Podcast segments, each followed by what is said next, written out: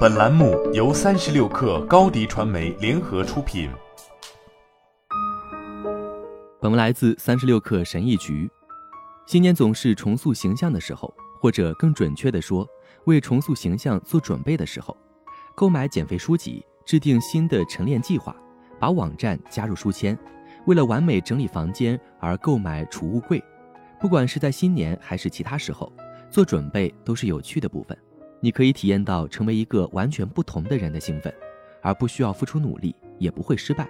就像清晨未被发现的雪，你将改变自己的愿景仍然是纯洁的。然而，通常情况下，你内心深处知道真相，在几天后，整个事情。将变成白雪融化之后令人不快的灰色泥泞。改变自己失败的部分原因是显而易见的：你把目标定得太高，或者你现有的工作或家庭义务妨碍了你，或者你发现，在追求整体转型方面还有一个更深层次的问题。这也解释了为什么很少能按预期发挥作用，以及为什么在2022年开始之际，拥抱现有的自己，包括自己所有的混乱和不完美。可能是你所做过的最具变革性的事情。构建全新的你的计划，不可避免的由旧的你设计，其中有一些相当明显的问题。问题的核心在于构建一个改变自己的计划，无论是在生活的各个领域，还是只在一个领域，比如你与孩子的关系或你的身体健康。这个计划总是由旧的你设计的，其中有一些相当明显的问题，你没有充分的理由相信这个可疑人物。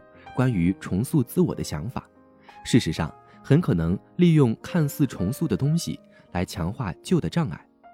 荣格心理分析学家詹姆斯·霍利斯写道：“但这种事情却经常发生。一个后果是，你无法彻底改变你的个性，但你最终可能会对你所拥有的生活感到更糟。把你的思想集中在想象中的未来，想象未来你是一个不同的人。”会让现在的你不可避免地感到不如人意。重塑自己的替代方案，全心全意地接受你自己。这可能听起来非常俗气，或者充其量只是满足于平庸生活。但正如著名的心理学家卡尔·罗杰斯所指出的，情况恰恰相反。奇怪的悖论是：当我接受我自己的时候，我就可以改变。当你不再想象你必须改变自己以证明你在这个星球上的存在时，你终于能够改变自己了，无论改变的大小，心理负担降低了。现在你的自我价值不再悬而未决了，真是一种解脱。我可以放下那愚蠢的幻想，专注于现实世界，这才是真正的改变。我今天没有做那件事的作者马德琳多尔说：“通常情况下，当我们接受自己时，更有可能从自己身上得到最好的东西，因为我们能更好地审视我们需要的东西。”而不是只图改变。心理治疗师布鲁斯·提夫特建议做一个思想实验：想象一下你现在为之奋斗的任何问题，你希望自己不具备的特质，你希望自己不参与的行为，这些东西都一直延续到你生命的尽头。如果你永远是一个拖延者呢？如果你永远不能完全摆脱在自己不满时对他人发火的倾向呢？我在自己身上做这个实验时。起初感到很泄气，难道我永远无法解决生活中某些问题？但随后就有一种卸下重担的感觉，真是一种解脱。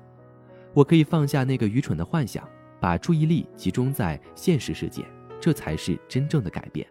这里有一种需要接受的失败，承认按照一直以来对自己完美主义的标准，你已经失败了，没有回头路了。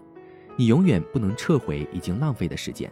或撤回你已经做的那些不好的事情，这没什么问题，因为这意味着你可以不再试图逃避生活中不可避免的混乱，而是进入一些有价值的、令人愉悦的活动中。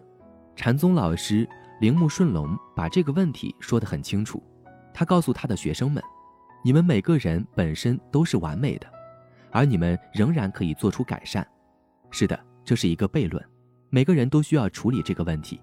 好了，本期节目就是这样，下期节目我们不见不散。